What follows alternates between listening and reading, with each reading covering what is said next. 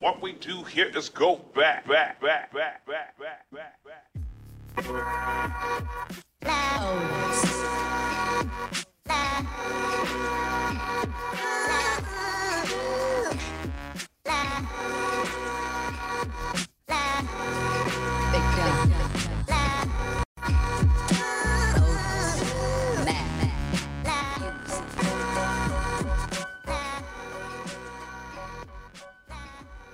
Welcome. Welcome to the Hustle Sold Separately, a weekly podcast dedicated to all of you amazing human beings who tune in every single week.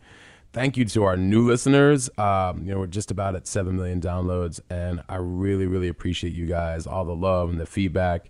And uh, to my OGs that have been around since like six years ago, six and a half years ago, what a ride. Uh, to the new folks, uh, just a quick rundown. First of all, I'm Matt Gottesman. It's nice to meet you. Please reach out at Matt Gottesman on Instagram. I answer every single DM, reply, response, and text. I've done so for eight years, starting with some of the bigger accounts I started. And I certainly do it with my personal account where I get to connect with all of you guys. It's all about community. And uh, for the newer listeners, I and I was just having this conversation with my guest. We do not glamorize or glorify success and success. Uh, end is a funny word. Um, there is no destination. That's when you're done. it's all about the journey. And the other thing too is that I can't define success for you, and I will never define success for you, and neither will my guests because that is something only you can do for yourself. And I always tell the listeners that um, you know the external has a funny way of quantifying metrics um, for success. And yet they still keep looking for more answers. So that is going to have to be defined by you internally and doing what you love why you want to do it and, and, and where you think you're going for it but mostly just following your intuition your path. And so we have a lot of really great conversations with other guests that talk about you know what are they experiencing in real time what are they learning about themselves while they're building something in any one of their seasons? Sometimes it's their first venture, sometimes it's their 50th venture. And um, they are continuous students and teachers at the same time. So um, I have another great guest today, Jennifer Smith. She's the founder of Scribe. She's an accidental founder, uh, CEO, which we're going to talk a little bit about that, former VC and McKinsey consultant. And uh, she went on a quest to understand everything there is to know about process, best practices, and productivity. You guys know I've been kind of on a tear on that, like the last half a year to year. And it wasn't so much for the agency I started as much as just like, how do we do things um, that are more essential? Uh, and her and I were even talking a little bit about that before the show. So she, I'm going to allow her to go on a tear. Um, she's now got her startup Scribe. She's empowering everyone to, to own and share their expertise by building the world's first operating system for know how. Um, remember, document it. She'll talk about that. For as long as she can remember, uh, she had been fixated on finding better, faster ways to get work done. She must be in human design, a projector like me. that obsession led her to a career in consulting at McKinsey, where she uh, spent seven years getting paid to uncover the secrets and shortcuts behind companies' highest performing employees.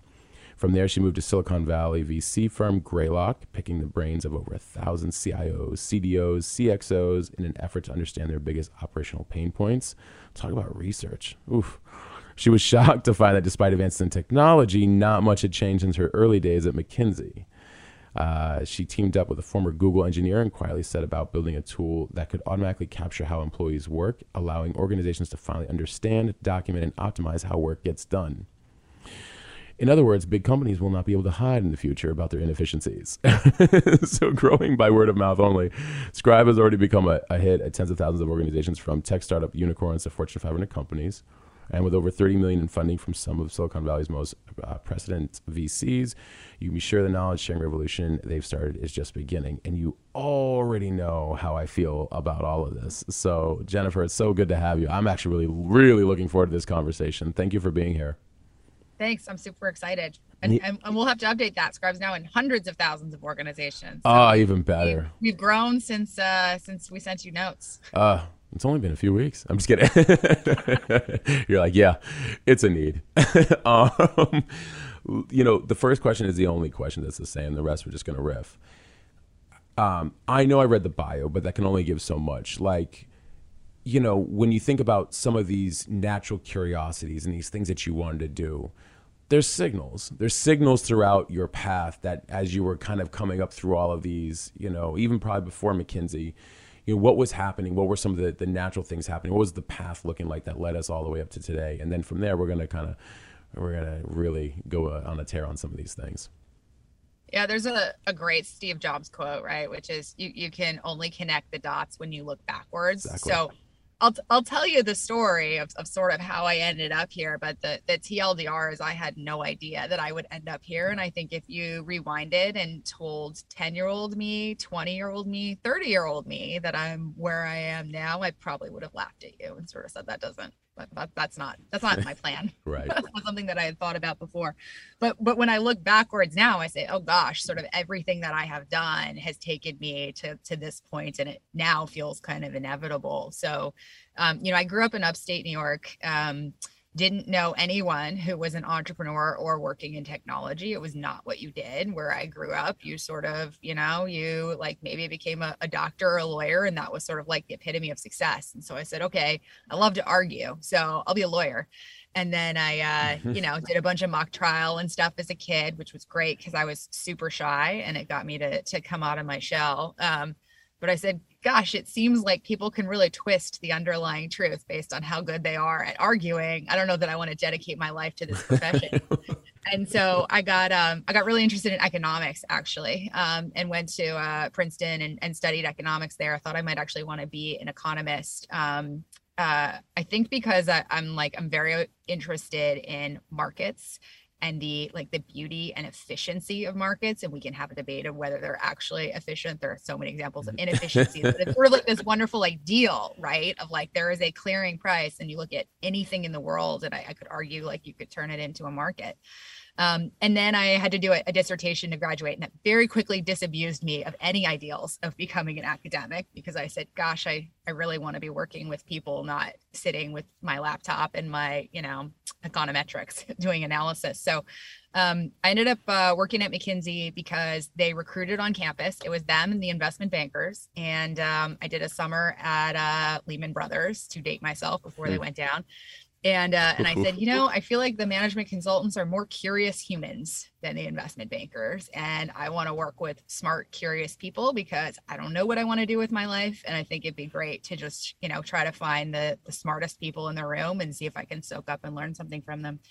And ended up staying at McKinsey for seven years. Um, and it was um, really great training and and for me kind of just a, a, great sort of crash course in like what business even means and, and how companies operate and the kinds of problems they're trying to solve at scale. Um, i worked uh, a lot in our operations and organization practices which functionally meant I spent nine to five in operation centers in low cost areas of the United States, um, trying to figure out what the best agents in those centers were doing differently than everyone else and how do we up level everyone's performance. And if you've ever done that work as a consultant, you learn the name of the game is you just find the best person mm-hmm. and you befriend them and you sit next to them and you say, Hey, Johnny, what are you doing differently than everyone else? And you know, Johnny would take a big, thick binder and thunk it down on the desk. And I'm dating myself. This is back when we printed things out. And, uh, and he said, like, this is all the stuff I was trained to do. Took me three weeks to memorize this. But, you know, I found these 30 shortcuts. And here's what I do differently instead. And he'd show me. And then my team would write that up in PowerPoint. We'd sell that back for a whole bunch of money. And, and I always thought like, God, if that person had just had a way to share what they knew how to do, like they could have had really big impact in that ops center. Like, what if there was a way to scale Johnny, the really great, you know, the really great agent or operator? Um, and I was like, surely this feels pretty obvious. Like someone will solve this. Someone will figure this out, right? I sort of like went on my merry way, started working in venture capital, was living here in the valley, um, got kind of bit by, you know, the technology bug and as you alluded to in the beginning spent a lot of my time talking to buyers of enterprise software trying to understand like what problems are you trying to solve what are you seeing and like my goodness the same problem kept coming up right 15 years later people are like i have all of this know-how it's what runs my business every day i don't care if your business is one person or 100000 people like it's know-how what are people doing when their fingers on keyboard every day nine to five trying to create value um, and there's no real way for me to get at it right? It's pretty manual. Like I could ask someone to take time and write down what they know how to do, but that's pretty manual and static and takes a bunch of time. And so what you end up with is a lot of really inefficiencies um, where people are spending a bunch of time trying to explain to others how to do something or even worse not doing that and everyone's kind of reinventing the wheel and, and trying mm-hmm. to figure things out um, and you know i kind of hit a point in my life where um, you know i started asking myself what i wanted uh, out of my career and and what success looked like to me and it's pretty crazy to admit but i i hadn't thought of my life in those terms before and hadn't asked myself th- those questions. And when you ask yourself those questions, those are pretty provocative, fundamental questions. Be prepared. And, and it led me, it led me on a totally different path where I said, like, look, you know, I want, I care about my legacy and I care about building something that endures beyond me. And it doesn't have to be my thing, but I want it to be something where I can sort of see my fingerprints on it and feel proud of what we did. And I just kept being really obsessed with this problem and looking around and being like, is someone already solving this? Can I can I join forces with someone else? And I sort of looked around and said, like, gosh, it just it just doesn't feel like anyone's approaching this in the right way. I guess I'll I'll go ahead and do it. And so, you know, you alluded to that the accidental founder, like and ended up founding Scribe really just to kind of scratch an itch for myself of like there has to be a better way to solve this problem and you have all of this incredible creativity and expertise that exists in the world. And it's like locked in people's heads unless they choose to share it in some way. And even if they want to share it which most people do i believe they want to help others it's a big ask. You've got to take a lot of time. You're writing some really lengthy documentation. You're recording videos. You're doing one-on-one sessions with people. So he said well what kind of unlock would it be for humanity for the world? Not to sound so grandiose but but this is how I feel. If you could just access the best of what everyone knows how to do, what if you could scale each individual person? What if you found a way to scale yourself and scale the best of what you knew how to do? And now, what if everyone did that collectively? Like, that's great on the micro sense, and that just becomes incredible on the macro sense. And so, that's really what motivates and, and drives us at Scribe and, and what we're doing here. I love all of that. And, you know, um, I'm glad you didn't go for the academics side of things because as a seasoned, experienced business professional and entrepreneur, you probably make a much better economist now. so as I've as I've witnessed from some of my uh, mentors and friends, um, but economists are like weathermen, right? right. Well, you know, it's interesting. Um, there are two types of economists. Um, the ones uh, speaking about what um, they don't want to admit about what uh, what we're where we're at. that are probably more in the academia side, and then there's the entrepreneurs uh, and business owners who've like really had to like learn multiple markets, uh, you know, cross culturally, and uh, you know, it's just how markets are working in in a lot of different places, et cetera. But uh, I digress. So I love that you know um, that scratching an itch knowing that you know okay um, there's an innate need that just keeps coming up. So the fact that you listened to yourself and was like you know there's something here. There's something that this this is clearly happening over and over and over again. And this is clearly something that i'm genuinely interested in. And um, i think when you take those two and you intersect them that's an incredible opportunity which is exactly what you're doing with scribe I also think that in this new age and era that we're moving into, um, everything I do has a system. I use Lucidchart and I actually do the diagrams for everything, even my content creation at this point, but also for my, I mean, I do a systems and automations agency that I have. So it's like, that's kind of where that first started. But I yeah. never, uh, to your point, I never really thought I would be into some of these things because I love creativity and innovation and executing. But when you actually ask yourself, why am I doing what I'm doing? Or, you know, um, what do I really want? Right? I love that you asked yourself that question because it definitely opens up a whole other set of like, I always tell people, be prepared. You should sit with yourself for a little bit on that and then be prepared with everything else that happens after that. But, um, we, it's pretty radical right? for me at least that i hadn't asked myself that question before and then you sort of reflect on like uh-huh. what if i had at age 15 really thought deeply about this. What if in my 20s i thought really deeply about this? And, then i sort of wonder like why doesn't our school system teach us to ask these questions in the first mm. place? Right? You, you, can write a five paragraph essay quite well if you know if you, yeah. if you, if you graduate from a from a reasonable school but they don't teach you to ask like what makes a fulfilling life for myself? What do i think is my unique Mm. contribution? Like what what can i what can i do that i will enjoy and be valuable to the world? And i think a lot about like what do i want my craft to be Mhm. what do i want to be like excellent at? i believe you, you pick right there. anything and you can make money doing it if you hundred decide to pursue excellence in it but you have to really love it and have some natural proclivity towards it to, to be excellent and to really like take it to that extreme A hundred percent. I love that you said what you know what I love to do or what can I what can I be really excellent at. And you're right. They don't ask that in school uh, right now, uh, and for the last so many years. I mean, I get it. They haven't really updated the curriculum for the the newer age that we're in, but they'll get there. Uh, I know people are working on that. You know, um, but you're right. It's not asked, and it's funny because if you ask most people like, "What do you really want?" You get the deer in headlights look, right? Like, Ah. well i i want you know uh, a great job and uh, you know and, and this and that and you know money and i'm like nah that's not what i really asked though is it you know it be the simplest question? yeah what's that Shouldn't it be the simplest question? I mean, it's it's a very hard question to answer. Sort of as you said it, my heart jumps. I said, he can expect me to respond to that, you know, in Right. headlights. But but it should actually be about the simplest question that Exactly. everyone should very quickly have an answer to. when you know i think in the world that we live in that's got and this is again kind of you can always lead this right back to your company in a world that we live in that is very fast paced uh, Oh, globally. And i don't even just mean like i know we've got a lot of different cultures and, and different approaches but like for the most part a lot of things have sped up. Humanity has sped up. But ancient teachings can remind us like remember what happens when you actually slow down. And once i realized like when you can slow like slowing down actually speeds everything up more efficiently and better for your life.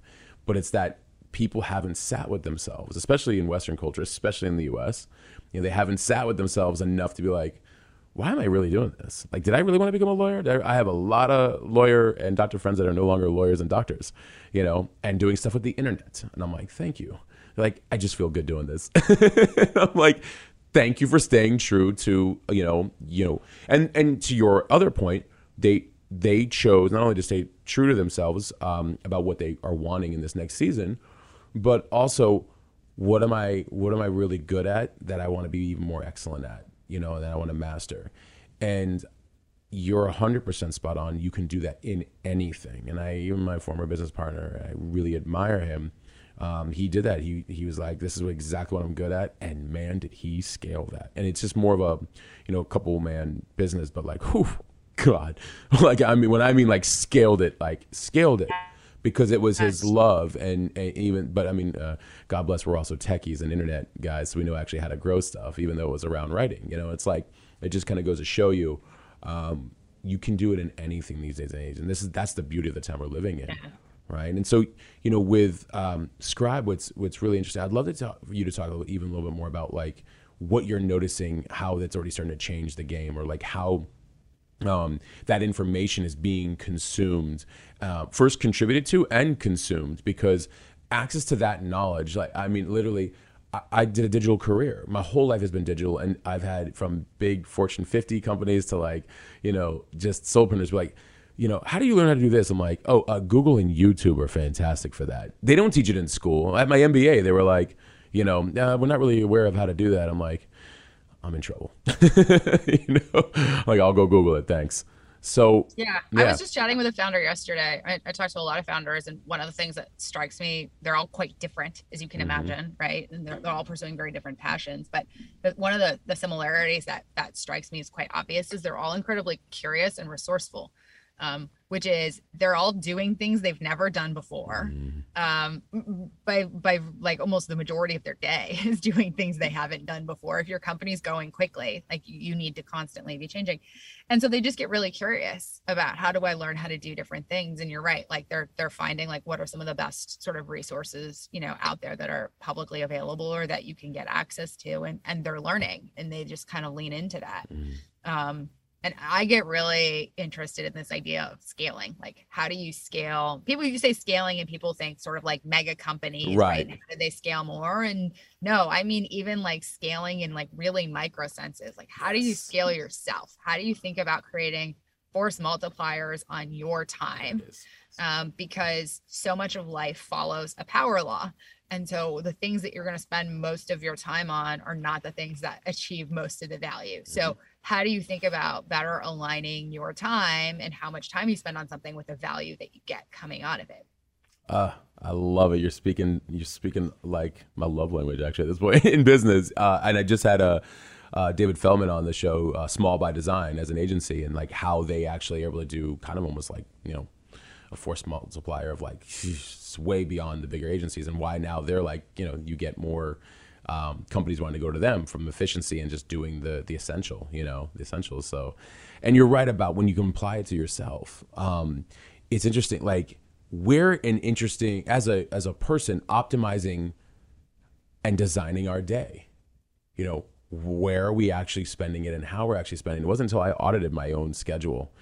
I did that for seven days. I was told by a mentor I didn't do it for about two and a half years. And I finally did it. And I looked at my day over seven days and I'm like, for somebody who's really busy, I have a lot of time that I'm wasting.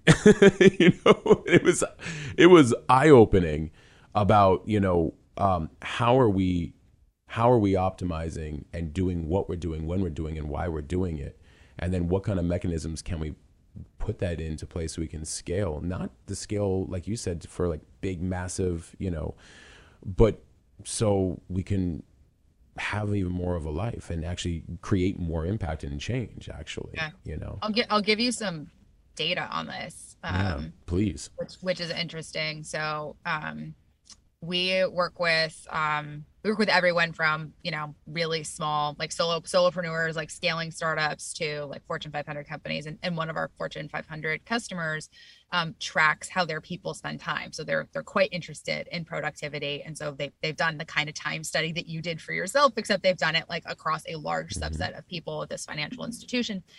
And what they found was their people spend 9 to 15% of their total time trying to find info or share info on how to do their job.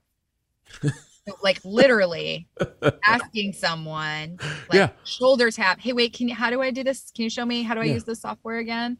Or, you know, sending someone a Slack or an email, "Hey, can you show this to Mhm. me?" Or, or googling or trying to find it online or, you know, being the person on that that other side. Um and you know i don't think it's surprising when i say that I'm out. and in fact i've, I've done some more digging and, and mckinsey did a study that said it was actually 20% of people's time is spent trying to find info they need to Mhm. do that's one day out of a, a work week out of a five day work week that you're spending just trying to find stuff and you know we talk to customers about this over and over again for what they do and it's like a problem hiding in plain sight which is Yeah. everyone just sort of assumes that that's the cost of doing business well of, course you know? Yeah it's no problem. You just kind of you ping the person next to you or you just quickly ask them or someone quickly shows you how to do it or yeah you're gonna spend some time trying to figure it out but like it's fine. That's just the way that it is. And so we're here to say well really does it have to be that way? Like what what a drag on humanity Right? one day out of every work week. Like that that's big amount of time what could you be doing with that time? Not even just in terms of productivity but your own sanity. Like what if you even just had that time back for yourself? And so how do you think about scaling that scaling people up? Part of it is you take away that wasted time and then part of it is you take the time that they would have spent explaining to people or trying to find info how to do stuff and say how do you now make that the best of what it could be? Because right now when you're talking about someone shoulder tapping or trying to find info like are they going to truly like the world's expert on that or they go into like their friend who responds fastest on slack or happens to be sitting next Right. to them or something right and so how do you think about just making it really seamless for everyone to be able to share the best of what they know how to do You remind me of two things. One, there's a book called Time Warrior, and um, I think I might have mentioned this before in somewhere in my content to the audience, but it was like um, it's talking about sometimes um, not just it's just the way it is, but also um, the when you were saying like um, to be shown how to do something. I remember something I needed to do with the podcast. I spent eight months um, uh, dreading doing it because I wasn't sure exactly how to do it for one of the other platforms. And then I asked the executive, one, the executive producer at that time. I said, I walked in one day. I'm like, you know, what? I got to figure this thing out. We then spent 20 minutes scheduling a meeting that worked for both of us uh, in the following week. And I turn and I'm walking out this door right here, and I'm like, out of curiosity, what actually needs to be done for that thing? Like, I'm, I'm just curious. And he turned around and he goes, hang on a second. Types in the computer real quick. He goes, okay. Give me one second. I'm like, all right. Pulls this um, feed, drops it in, pushes enter, and he goes, I think it's done. I was just like, you've got to be kidding me. Yeah. I just spent eight months, and, and the, the, the, the book, Time Warrior, talks about the assumptions we make in our head, the narrative, which is prolonging doing the thing. Because when we don't know something, we are sometimes creating a whole they're like oh well you know i'm to have to spend time figuring it out and so i'll push it off to over here. And then if there's not like a documentation on it then like you know okay that's a lot of extra time. Like i got to prepare myself. So now i'm preparing myself for when i actually do the work. I mean all the things that we make up in our head. Uh fascinating lesson that i learned in there that it's like you know um but uh, the second thing that you reminded me of is um you know uh, a friend of mine and i uh, after he exited um a, a company that he co-created. Um, you know, we we teach monthly. Uh, we started creating this community. We got a, a couple hundred people already in there. Um, on this idea of like focusing on one thing at a time that you're going to implement some sort of a system into an efficiency for your you know your brand your business if you will like we're basically mentoring them and it's fascinating to watch um, you know the resistance at first and then it's like oh my god wait like it's not actually not as hard as i thought it is and i'm like no it's not but we use um, education that's recorded and tutorials and things like that. It's like, and here's how that's done. And they're just like, okay, this isn't as as bad. I'm like, no, but you were worrying about how it's going to affect your output. Now you're realizing it actually maximizes it, and you get to do more of what you love. And they're like, I do, because a lot of them were dreading on like you know on the marketing front and on the you know the you know publicity front of, of all their things. It's like that's a lot. I don't want to do it. And I'm like, no, it's in your head. Nowadays, we actually have tools for efficiency that allow you to actually do more, but less. You know, so it's it's a fascinating thing to watch the mm-hmm. psychology. Our brains love certainty, right? Right. And sort of knowing we're going to gravitate towards like what's the quick, easy win where I'm going to get that fast dopamine hit. I'm going to know that I I know how to do it, and I'm just going to dive into it. Social media. And what's really unfortunate about that is the highest value work is often the things that are uncertain when you're starting because that's what's generative. That's what's creative. That's what's unique to you. That's what's uniquely human and like unique to whatever your skill set or perspective or, or position is. Um, and our world is very much designed to distract us with all these things that have certainty. So like take take like the i think email is such a great microcosm of this right? Which Right. is like you've got 20 minutes free on your calendar. Like what do a lot of people do rather than think about the really hard problem they have to solve that day or that week or that month, they're probably just going to tab into their email and start like batting emails away. hmm Right. And and like maybe even worse, you see an email come through and it's like a gnarly email you don't like. And then you say, ah, I'll deal with that later. But now you've taken the time to read it. You're starting to think about it. And now you're going to do the context switching again later when you go back to answer it. Right. And so I think being much more purposeful about what am I using different blocks of time to do and like what's most important for me to to like be doing that is generative and creative important to me rather than like reactive to all these other inputs that are coming my way. Dopamine hits are uh, by distraction are whew, everywhere. How okay? Um, I know this from me, but I got to hear it from you. How, with a world of distraction everywhere, how have you put certain mechanisms into place that you know you go, even even if you're about to, you know, some of this is obviously is from habit building, but you're about to go into the abyss of that 20 minutes, versus like, oh wait, you know what? Mm, I've got my mechanisms in place. Like, let me actually spend it on this, this, and this. Yeah. Um, what have you noticed within yourself or with others, or, or things that have been effective in general? Yeah, I mean, you're going to get me on my soapbox of collaboration overload, which is going to be um, really counterintuitive coming from the CEO of a tech company that is a, a productivity tool.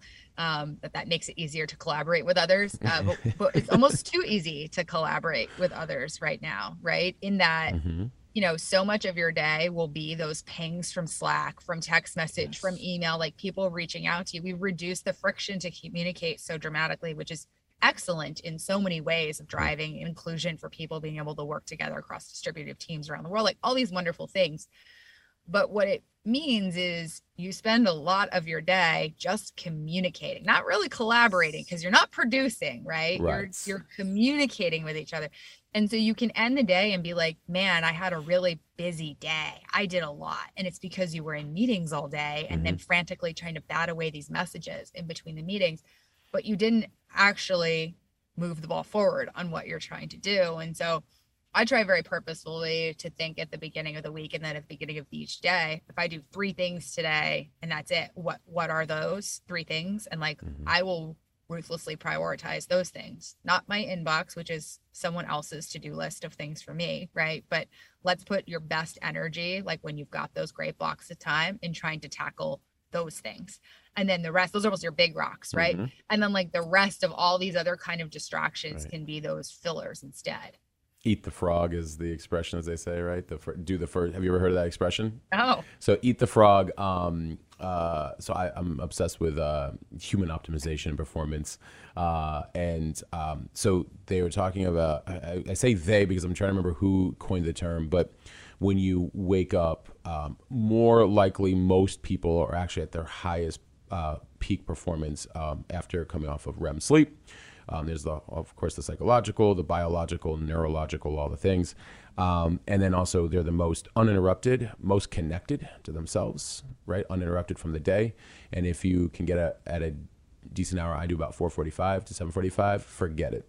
Everybody's dusted. I will dust everybody from. I, I do two 90 minute sprints and they, they the, the term eat the frog is if you can jump into the, the the tough what seems like it would be the toughest thing that you have to figure out um, but you get to apply your um, brain power your your creative power on first coming off of that REM sleep it's done. It's a wrap you know um, even if it's just even if even if it's not hard work but it's like the work that has to kind of the, the most highest prioritize that you know needs to get done right now and like what you're doing or creating whether it's for yourself for clients whatever it might be um, i recommend for yourself. Uh, but yeah so eat the frog. Do the hard thing first um, because you're applying all of that um, extra optimized brain power um, and uninterrupted you know kind of soul if you will uh, work on it and boom like you know get it done but i, I love the three things um, i write down my three things every morning uh, as part of my uh, when i do some journaling and um, and it's uh and i love 90 minute sprints you know uh, of um, just uninterrupted deep work, you know, Cal Newport style. you know, it's like, how do you shut off the things? And I, and I usually have a lot of tabs open across the top. It's like a 45 inch screen. I'm like, let's go ahead and minimize that. And let's just the one thing that's in front of us, you know? Um, so yeah, because we are distracted. There's a lot. And I love, I love that you said it's so true. People are busy and they busyness. busier and- than we've ever been before. right? And the communication, what you said, because they're communicating all day. Yeah, communication's up. That's great. We're all answering everybody's Slack. You know, uh, my team we use Slack, like you know, um, but I, we all kind of have when we'll check in, we check in. You know, and uh, but you're right. Everybody is answering emails, answering texts, answering social media, uh, where I do a lot of stuff there. But for me, that's actually like the fun part of my brand. So, um, so it's intentional, like a blocks of time and but yeah everybody is distracted by. And it's weird how it also creates because of the dopamine hit it creates a false sense of achievement or like or productivity i should say you know um Yeah. whew, you know you're like oh I, I did great today. I'm like what was like how, how you feeling? What was the results? How's your nervous system? You know? Right, right. right? Yeah, what was the toll of all of that? And and like I love just questioning fundamental assumptions about how much time something should take and like what the corresponding output is. Like the example you were giving on the podcast, and like I'll I'll give one that we see with Scribe, right? Which is we say to be like, you should document your processes. And that almost like a four letter word. You know, I say that and people like imagine themselves sitting in front of a Word document and copy pasting screenshots and like writing stuff out. And that's hmm painful for a number of reasons. One of which is like you've already done the hard part of figuring out how to do the valuable thing. That was your creative, generative human work. Sitting there and just like typing it is not. No one likes that, right? And so folks don't do it because you say, oh gosh, that's going to be an hour of my time. And with Scribe, we get that down to a minute. I mean, you literally hit the record button and you just do that process and you hit stop record. It'll auto generate that step by step written documentation for you. and you can almost see like when I demo this or share this with people, it's sort of like this like mind exploding where they're like, well, but a minute, like what I guess I could do like a lot more of this. Like, oh my goodness, like what could I do instead with this? And I'd previously assumed like this just wasn't possible. And so I think there's a lot of like these leverage points in our lives where we just assume something is going to take a huge amount of time or be this big Herculean effort. And I actually think the amount of time something takes and like the impact that it has are almost divorced. They're correlated, but the, the R squared is like quite low, mm. actually, mm. which is like you can spend a little time doing something that has huge high impact, and you can spend a lot of time doing something that has very little impact. Hey fam, quick break from the show. Just to let you know, I'm doing a bit more writing on my weekly letter. It's called Permissionless. I talk about all things health, wealth, happiness, and personal fulfillment. As many of you may know, writing is my passion. I love connecting with all of you on that. I would love to see you go subscribe, mattgottesman.substack.com. Subscribe if you haven't already. And also, please remember to leave a rating and review for this podcast on Apple or Spotify, as it really helps spread the mission even further. And as the ratings and reviews go up, even more people can learn about what we're doing over here. And I really appreciate that. And of course, if there's somebody you think that might be a good fit for coming on the show, you can always DM me on Instagram. As I always tell you guys, DM me at Matt Gottesman. You can tag them in the message, and I'll be able to look at them and try to connect. And I truly love you guys. And I just want to say thank you as always. Please continue to support the show by connecting in all the other ways. And now let's get back to it.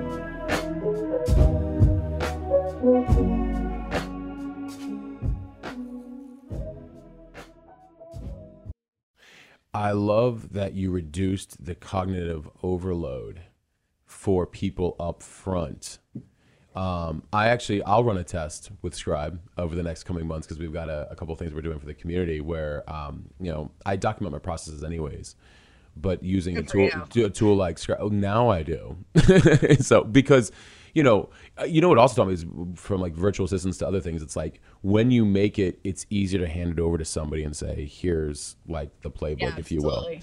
will." Let's talk about scaling yourself, right? Like having a VA or someone else that you're working with, but but it's it's like GIGO, garbage in, garbage out. It's yep. only like the quality of the instructions that you give, and so what you often find is people will give what they think are great instructions but like they assumed a bunch of steps that they like forgot to mention or they you know they only mentioned this case but not that case. And so having something that is actually like foolproof and automatic and computer generated that's accurate is is way more helpful and takes way less time. So this is my point of like there are things out there that are not trade-offs that are like just absolutely better. They're more Pareto optimal for everyone. Oh wow. But like we're not trained to to look for it. Right. Well, that's just it exactly. And we're trained that it has to be hard. And I'm like, well, yeah. you're making it hard. But it is hard. You're like, it isn't. like right. I, like it can be but it isn't. It's just that it's about re, reframing the the approach. I'll I'm I'm serious. I'll I'll run a test with Scribe over the next couple months on some things, um, yeah. and have them. Um, even though I mean we do some of them with video, I would love to just like like have it you know auto generated into the you know written out. It's like there you guys go. See there you go. Like you know as a as a test. Um, but the fact that it's doing it in minutes. Um, anything I have found that just like when we serve the community, it's like how do you reduce cognitive overload to simplify things, um, allowing them to have even more connection to the things that they want to be doing? But you know, it's like uh, this is a random reference, um, but I love it. Um, I I and I told the community this, and I think I said this on one other podcast. It was, you know, Dr. Dre was talking about um, creativity in business, and he said, you know, do I necessarily like business or the business? No uh, and I'm paraphrasing a little bit, but he was saying that he's like, I love my creativity, but if I don't manage it like a business, somebody else will. And so I had to learn all the processes and the mechanisms to manage creativity at scale, me at scale. And if I do that really well, I can do more of it and bring more of my gifts and talents to the world. Now, again, I'm paraphrasing, but that's kind of what he was, that's basically where he was going with it all. And I'm like, that's actually really true. That, that changed. It was about three years ago. I was like, wow, that really, that really hit hard because we innately want to be doing the things that we know we're good at and want to do. Right. But in order to be able to do it more, we do have to optimize how we do it. And that's also treating what we love to do with respect. And I mm-hmm. think when we actually treat it with respect, because you hear people get burned out all the time. I'm like, right. And, and I've asked people, I said, are you burnt out because you just no longer want, like, this just doesn't resonate with your purpose anymore? Or are you burnt out because you're, you're burnt out and you've, it's not that you've, you kind of fallen out of love with what you're doing, but it's only because you haven't allowed yourself time, like any relationship, and respect to sit with it more and optimize it more and have more relationship with it and, and make it better. And if you make it better and more optimized, you might actually fall back in love with it again, even more so. In fact, maybe you can do even more of what you really want to be doing, but you have to kind of treat it with love, honor, respect, and you know, systems. yeah, I, I, I love that, and it's you should be spending your time doing something that you love, right? That doesn't mean that you spend zero percent of time doing things that you know aren't Mm-hmm. the core of what you love to like you do have to put processes and systems in Yeah. place support that but but when you do it's in service of you being able to do more of that great thing. And that should be like the majority of your time and the majority of your like beneficial output.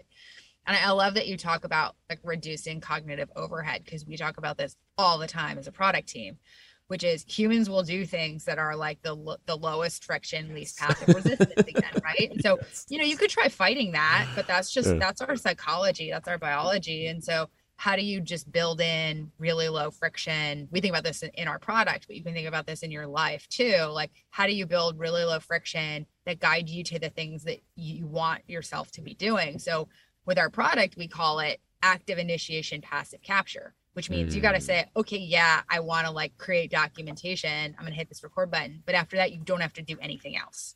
There's no additional cognitive overhead beyond just doing the the great thing you already know how to do. And you know, you mentioned video. I, I feel like that's that's one of the areas in which video falls down. And I, I feel it personally. Like when I go to create a video, we all have the ability to create great videos. There's excellent technology out there. A lot of it just comes pre pre-wired with your Mac or your PC or whatever Right. you purchase, right? You, you could you could be making videos for everything that you do all day long.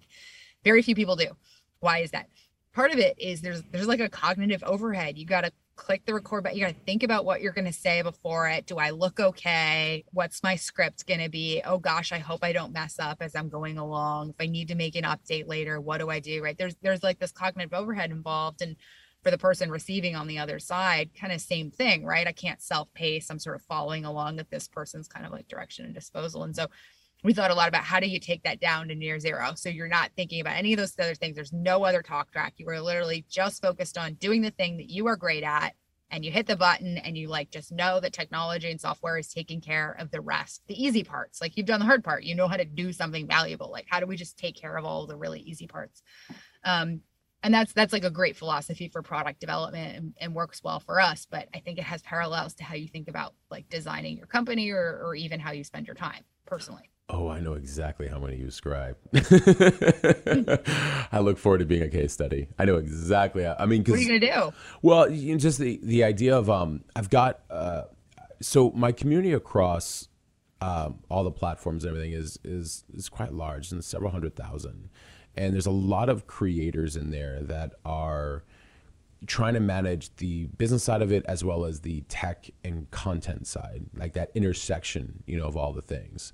Um, but you know, content is a very interesting thing because you know we, uh, you know, God bless Gary Vee, um, you know, but because he's got a team, um, and he talks about frequency of putting out content. Now, yeah, con- doing content for content's sake eh, you know, uh, but but doing content for direction sake and uh, purpose of driving um, awareness and um, bringing back, um, like creating it as an operating system, except if you will. Um, because that inevitably what it does is I'm actually testing a few things out right now from some other creators that I found former systems people former former uh, you know big six figure folk they're like I'm out I'm doing this on my own and online and Yeah. right? Um, and teaching people kind of how to reduce the cognitive overhead, overload, you know, um, and systemize certain things. And um, what's fascinating is a lot of people are like, how is your frequency going up? But you're doing it in less time, and your results are 10x. Yep.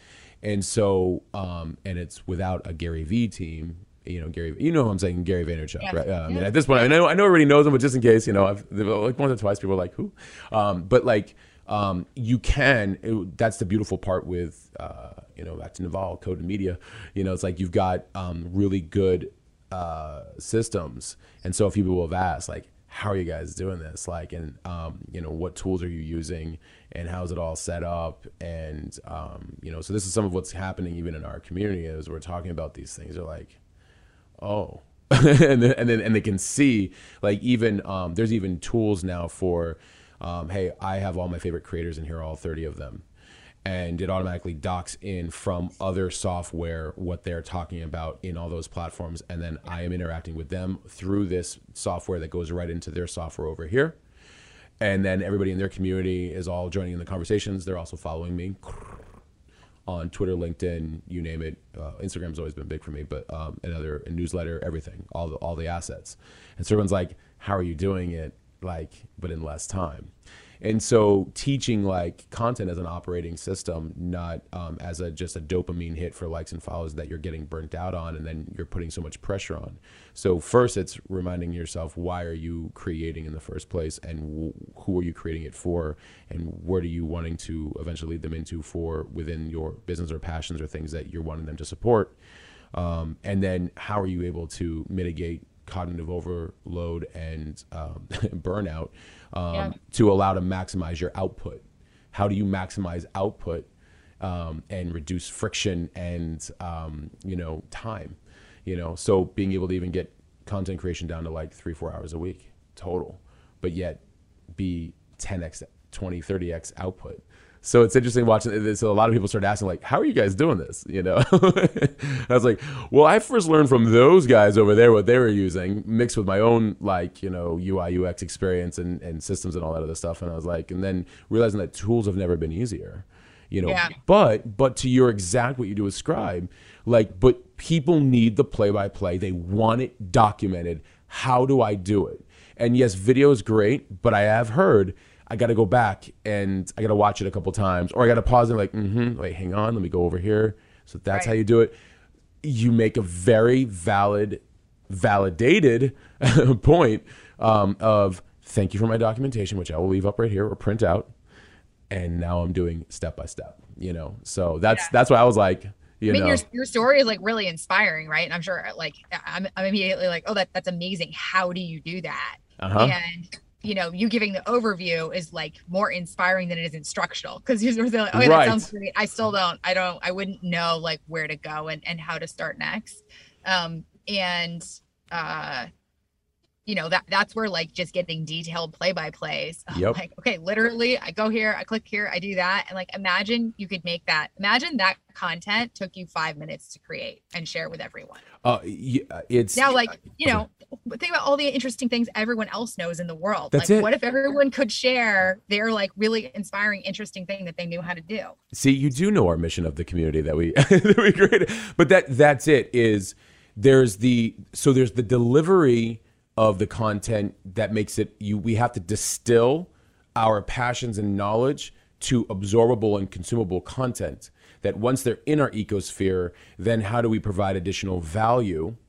um, in further, you know, uh, assets, if you will, and then of course that leads into products and services that they want, you know, and uh, but that's exactly that. And LinkedIn is a playground. I like I I avoid I not avoided it. I left it for years, and I recently returned three weeks ago, and my Welcome back. God, it's just like, you know, because I also realized. Um, from a content perspective, because of the things I like to talk about, um, and I can apply this to anything, especially like yours is like golden because you're basically affirming what an entire platform is already feeling, and then you're just giving them like uh, in very condensed um, content a way for them to be like, yes, and thank you, and what else you got and then how you even structure the LinkedIn profile that then goes to like, oh, here's the feature links. Like, oh, they have a play-by-play. Oh, they have this. Like, I'll just click that, and it's and it's just fascinating to watch. But the reason why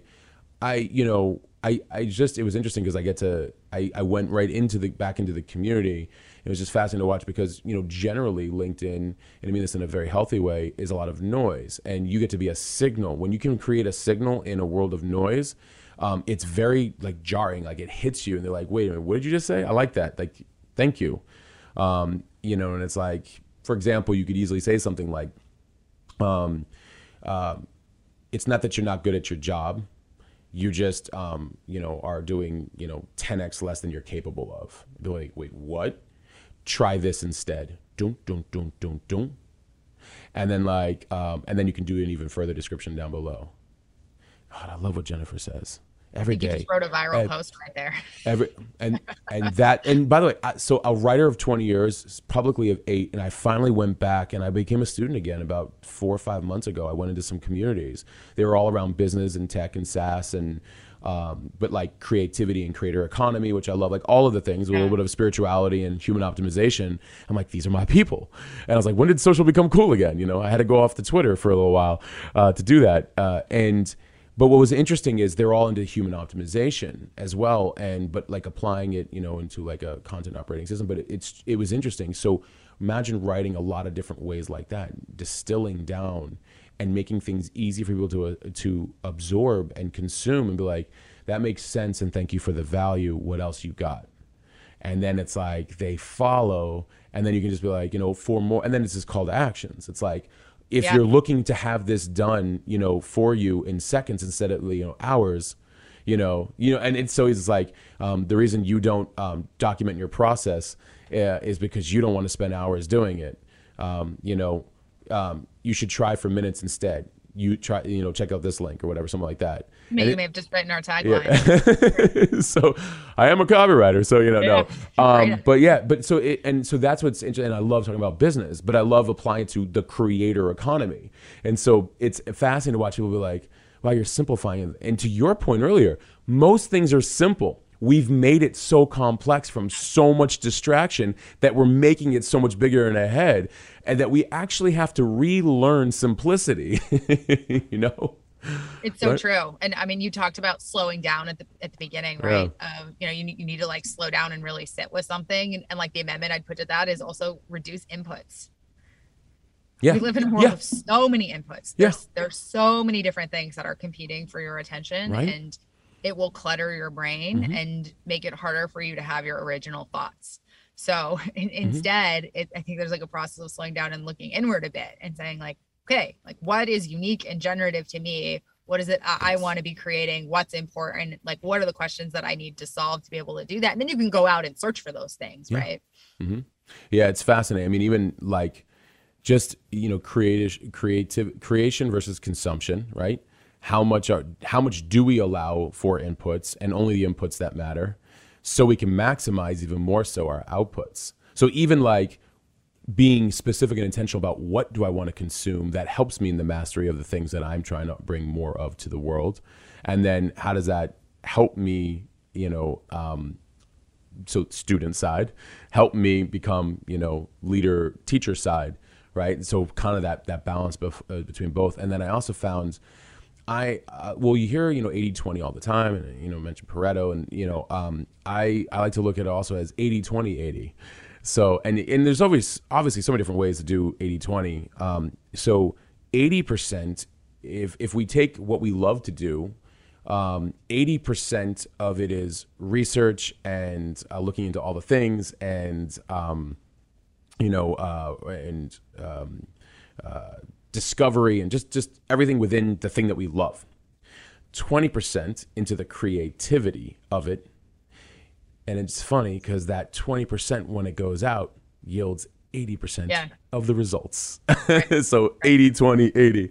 Um, and we were showing people in the community, like, hey, you want to see some crazy results? They're like, oh my God. I'm like, no, I spent three hours here and I spent two minutes loading it up yeah. into here. and they were just like, God, I was like, yeah, but the rest of the week while you're all are posting, I like just look up and just like log in. I'm like, oh yeah, that LinkedIn post went out that I put like that I uh, lo- you know blocked in there from like four days ago. I'm like, oh, how's that doing? Like, oh, that's fascinating, you know. So I better jump in the conversation now, you know.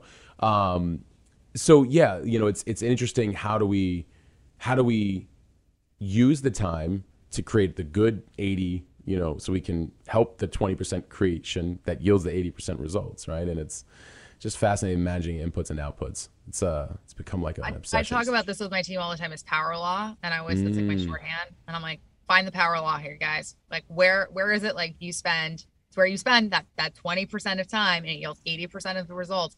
Where are our power law things? Where you know, because you could you could spend most of your time on things that don't really yield that much. So, like, what are the few things? And it's almost like a thought exercise of like, if I forced you to only work two days a week, right what are the things you would only do in that time and like what else would fall by the wayside and you should probably only be doing those two days a week week things That's a great. That's another great like test you should run. And like, hey, this week we're doing like you're all going to work only two days. This is a test.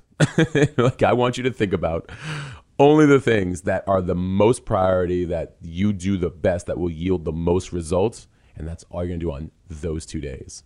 That'd actually be a really great experiment. you know. and it's more about like dropping the other stuff because Yeah. otherwise if you're trying to juggle many things chances are you're not you're not knocking any one thing out of the park right Exactly. and, and, and like again i think a lot more about how do you just drive excellence and i'd rather be excellent at one thing than okay at several things right so you pick like what's that thing that i'm going to be really excellent at this week and, and deliver on that and it'll probably follow power law where you get way more out of that one thing really well than many things done okay Yeah. In the uh in the book Essentialism, um the trivial many versus the vital few.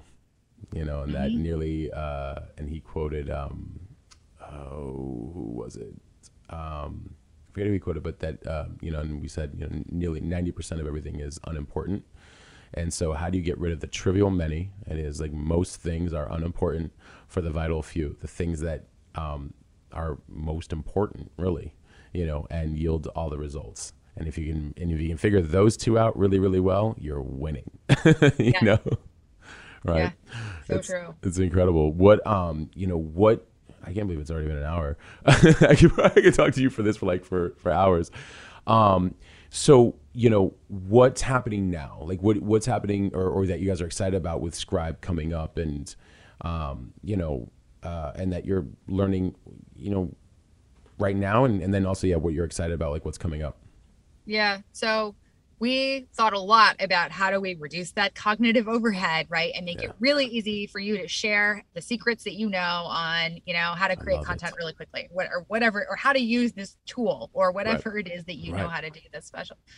Um, and so we, we've gotten that down to like it literally takes four minutes from that we clock this um, from like the moment someone lands on our site to the moment they're like create an account create a scribe share it with someone. Just really easy. And we, and we track this like we've got users in over 100 countries. We haven't translated the product. Many of them don't speak english. They're able to do it in four minutes. Really like really focused on that ruthlessly but now that you are able to create this content like what are you able to to do with it? And so we're thinking about how do we make this more of a multiplayer game where you can now collaborate rather than just Mm. sending the link to someone once right? And saying like here you go. Here i answered your question.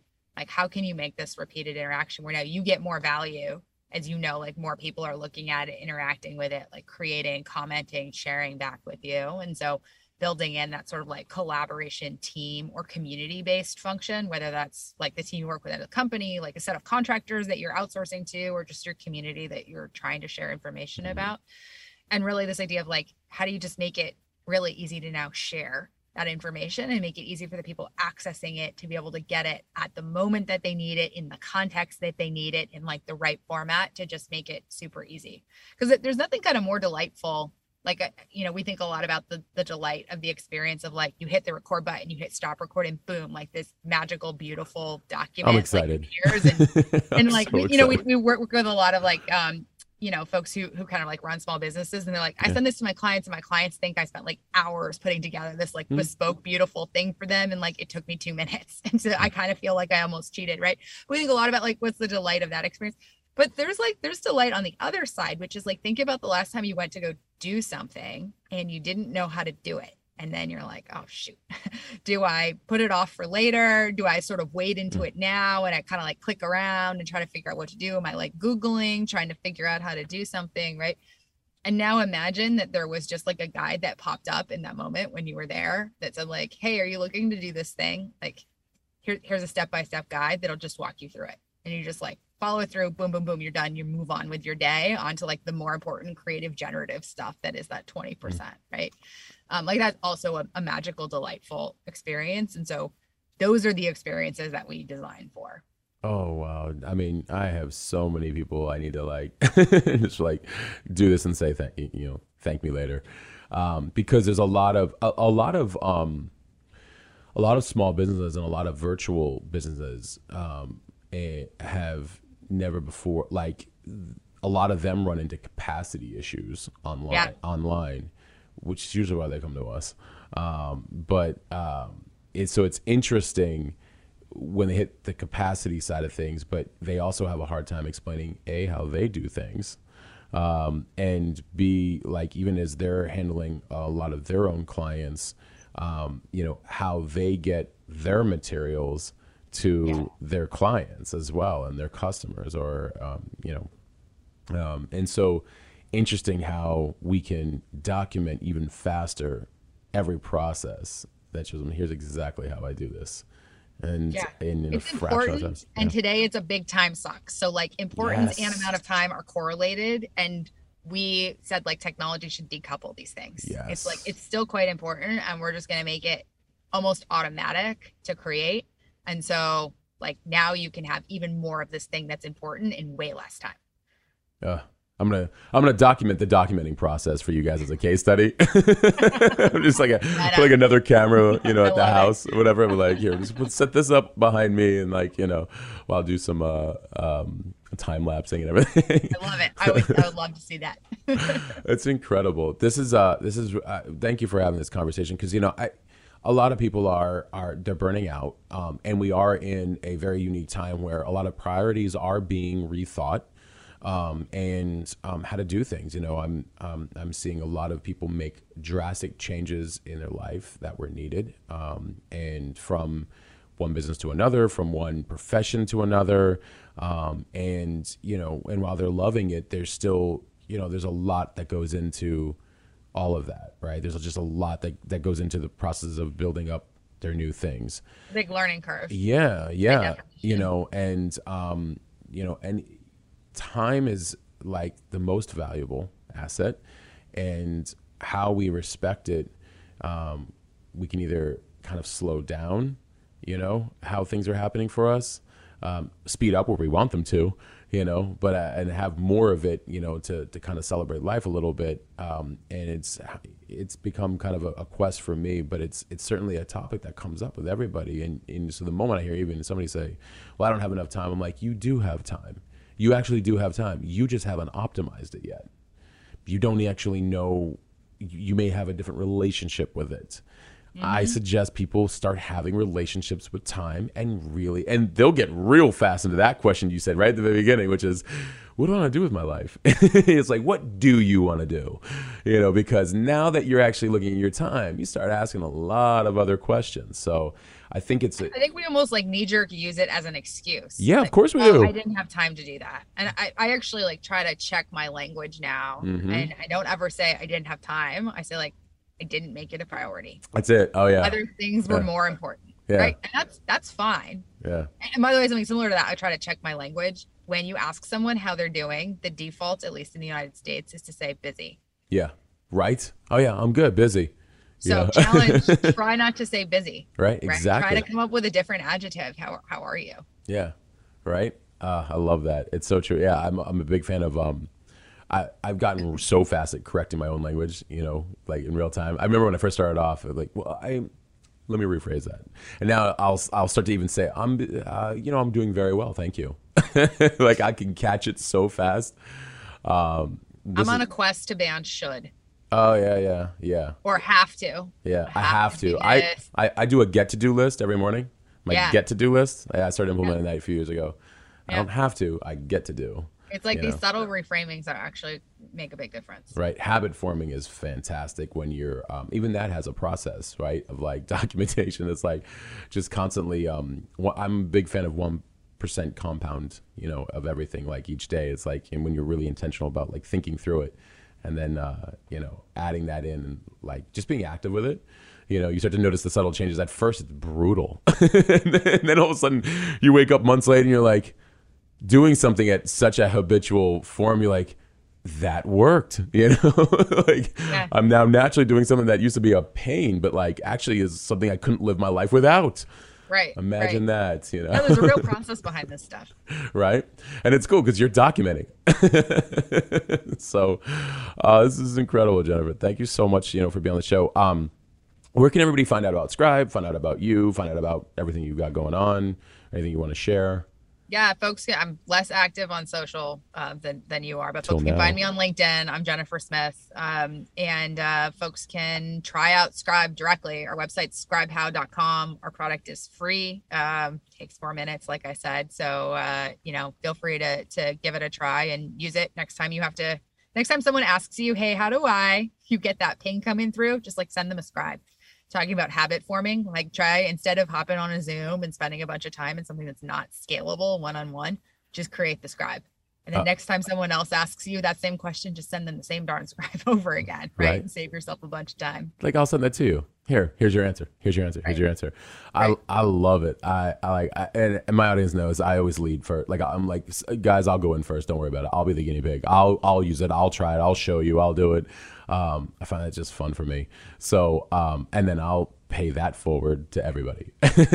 so uh, I'm happy to and, and share the results. And then also, um, I, I tell every guest this: you're welcome back on any any time. It's a journey driven podcast. So like what you're experiencing today and six months from now three months from now a year from now whenever um, you know you have some other you know great insights that you you're like i want to talk about this this isn't being talked about enough we should talk about this next please please do uh, guests are always welcome back on and uh, and i've had a few do two episodes i've even had a few do three i was like this is amazing i'm like once a year i have you so the beauty of doing something that, you know, where you're challenging yourself is you are not the same person. right that's the whole point a quarter goes by, two quarters go, three quarters go by, and you know we just did a retrospective looking back at what we've done over the last couple quarters. and we're like, We've come so far. We've Yeah. learned so much. We're different people. We're a different company. We operate differently than we did before, and um, that should be the case. yes That's should. that's what makes it fun. that can be the case Yeah. that will be the case Thank you. Thank you. Exactly. that is the case. That is the case. Incredible. Thank you so much for being on here. Uh, stand back. Uh, stay back just for one second here. I'll, I'll, I'll connect with you here offline in a second. But everybody, um, scribehow.com. And you can find Jennifer Smith on LinkedIn, Scribe How, if you want to make sure that it is Jennifer Smith. Um, or you can go through my account if you need to and find her. Um, thank you so much for being on the show. I really appreciate talking about this stuff because it's it's essential. You know, anybody listening, I don't care if it's dance, if it's art, if it's um, you know spreadsheets, if it's accounting. You know, doing what you love is, is is for you is vital, and you love it. But you know, you still have to give it the right attention and respect. And you know, it's great to you know, get into the garage. I always use the analogy of getting into a garage. Like pretend you're going into the garage and you're working on a Ferrari, but it's just your your CPA business or your Google spreadsheets or whatever it might be, right? It's like something you just love to do. Well, get into the garage, you know, and literally work on the entire chassis and engine and everything like hey i'm getting in it i want all the best pieces and components that optimize the thing i love the most and um, documenting how you do it is vital you know it's absolutely vital. Like don't skip on that you know? So thank you for having that conversation with me. Uh, for everybody listening again scribe how jennifer smith. Uh, i appreciate you guys for all the feedback and for the ratings and reviews. It means everything. Thank you guys so much truly. Uh, if you have any questions, you know, you can always reach out. Um, if you have any questions about Scribe How, you know, the website will guide you. Try it. I'm to do it, actually. I'm actually really excited, but I think that's just the nerd in me. Uh, and as always, I appreciate you guys. Thank you for Jennifer Smith, for myself, Matt Gottesman, and Hustle Sold Separately. We're out.